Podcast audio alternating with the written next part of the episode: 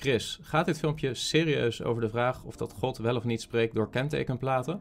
Ja, daar gaat dit filmpje over. Ik ben in mijn leven niet één, maar meerdere christenen tegengekomen die het antwoord op belangrijke vragen in hun leven zoeken bij God door middel van tekenen. Tekenen zoals bijvoorbeeld kentekenplaten of wat voor vogels ze tegenkomen op hun pad. Is dat een bijbelse manier om Gods wil te kennen? Daar wil ik met jullie over nadenken.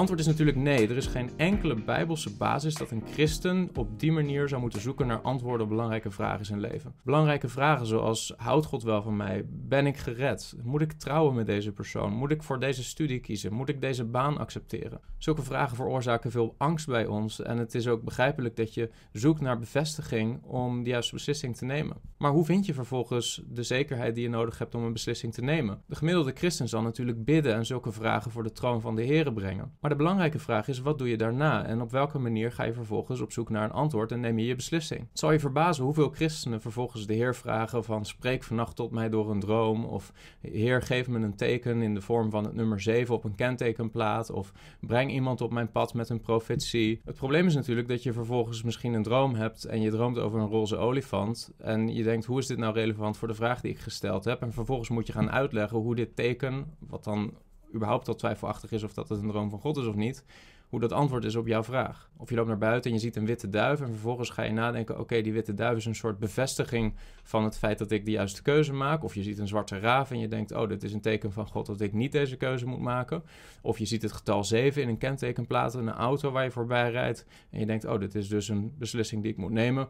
Of je ziet het getal 6 en je denkt: oh, dit moet ik dus niet zo doen. Er komt iemand op je pad die zegt: ja, je moet trouwen met deze persoon. Vervolgens komt iemand anders op je pad die zegt: nee, je moet niet trouwen met deze persoon. Het is niet de wil van de Heer hoe ga je vervolgens je beslissing nemen? Is dit überhaupt de manier waarop God wil dat jij beslissingen neemt in je leven als christen? Vooral charismatische christenen hebben er een handje van om op deze manier beslissingen te nemen in hun leven. Ik heb zelden christenen gezien met zo'n instabiel geestelijk leven als charismatische christenen die voortdurend op zoek zijn naar tekenen om hun beslissingen te bevestigen. De bijbelse basis om beslissingen te nemen als christen ligt besloten in de leer van sola scriptura. Er staat in 2 Timotheus 3 vers 16 tot 17: Heel de schrift is door God ingegeven en is nuttig om daarmee te onderwijzen, te weerleggen, te verbeteren en op te voeden in de rechtvaardigheid, opdat de mens die God toebehoort volmaakt zou zijn tot elk goed werk volkomen toegerust. Dus het is de schrift die jou toerust om de juiste beslissingen te nemen. Je moet je beslissingen met betrekking tot met wie je trouwt, of welke studie je doet, of welke baan je accepteert, niet baseren op een of ander teken.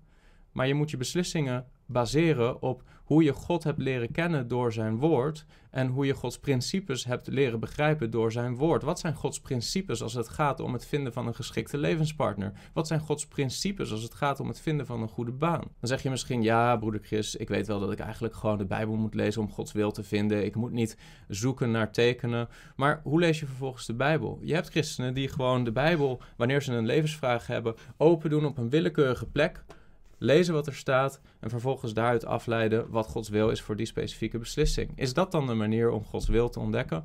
Absoluut niet. Ik vind een voorbeeld van Zack Poenen wel treffend om te illustreren wat het probleem is met deze methode. Eh, stel dat je Gods wil wilt leren kennen voor jouw leven en je opent de Bijbel bij Matthäus 27, vers 5, dan staat er over Judas. Hij ging heen en hing zich op. Vervolgens denk je, oh nee, nee, nee, dat wil ik niet. Dat is niet een woord van God. Je opent je Bijbel opnieuw op een willekeurige plek. En dit keer slaat hij open in Lucas 10, vers 37. En daar staat: Jezus zei tegen hem: Ga heen en doet u even zo. Ja, als je op deze manier Gods wil wilt onderzoeken, dan zou je kunnen concluderen dat het Gods wil is dat jij een einde aan je leven maakt. Wat het natuurlijk niet is. Nee, Gods weg om de juiste beslissingen te nemen voor jou als christen is dat je zijn woord bestudeert, de Bijbel bestudeert, tijd en moeite investeert om God te leren kennen, zijn karakter te leren kennen, zijn principes te leren kennen door zijn woord, om vervolgens zelf de juiste beslissingen beslissingen te nemen. Het is geestelijke luiheid om voor jouw belangrijke levensbeslissingen op zoek te gaan naar tekenen of de Bijbel op willekeurige bladzijden open te slaan. Neem verantwoordelijkheid in je leven om God te leren kennen, om zijn woord te leren kennen, zijn principes te leren kennen, zodat je toegerust bent om zelf beslissingen te nemen en je daarbij afhankelijk te weten van God.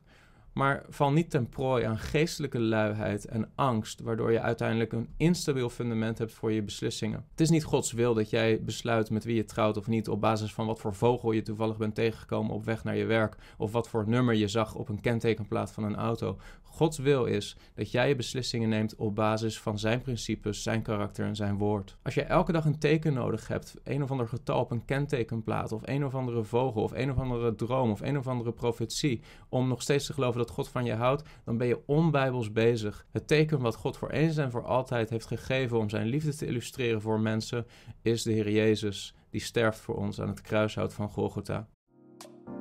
Heb je iets gehad van deze video? Abonneer je dan op dit kanaal. Dan zul je ongeveer wekelijks nieuwe video's aantreffen waardoor je kan groeien in je kennis over geloofsverdediging.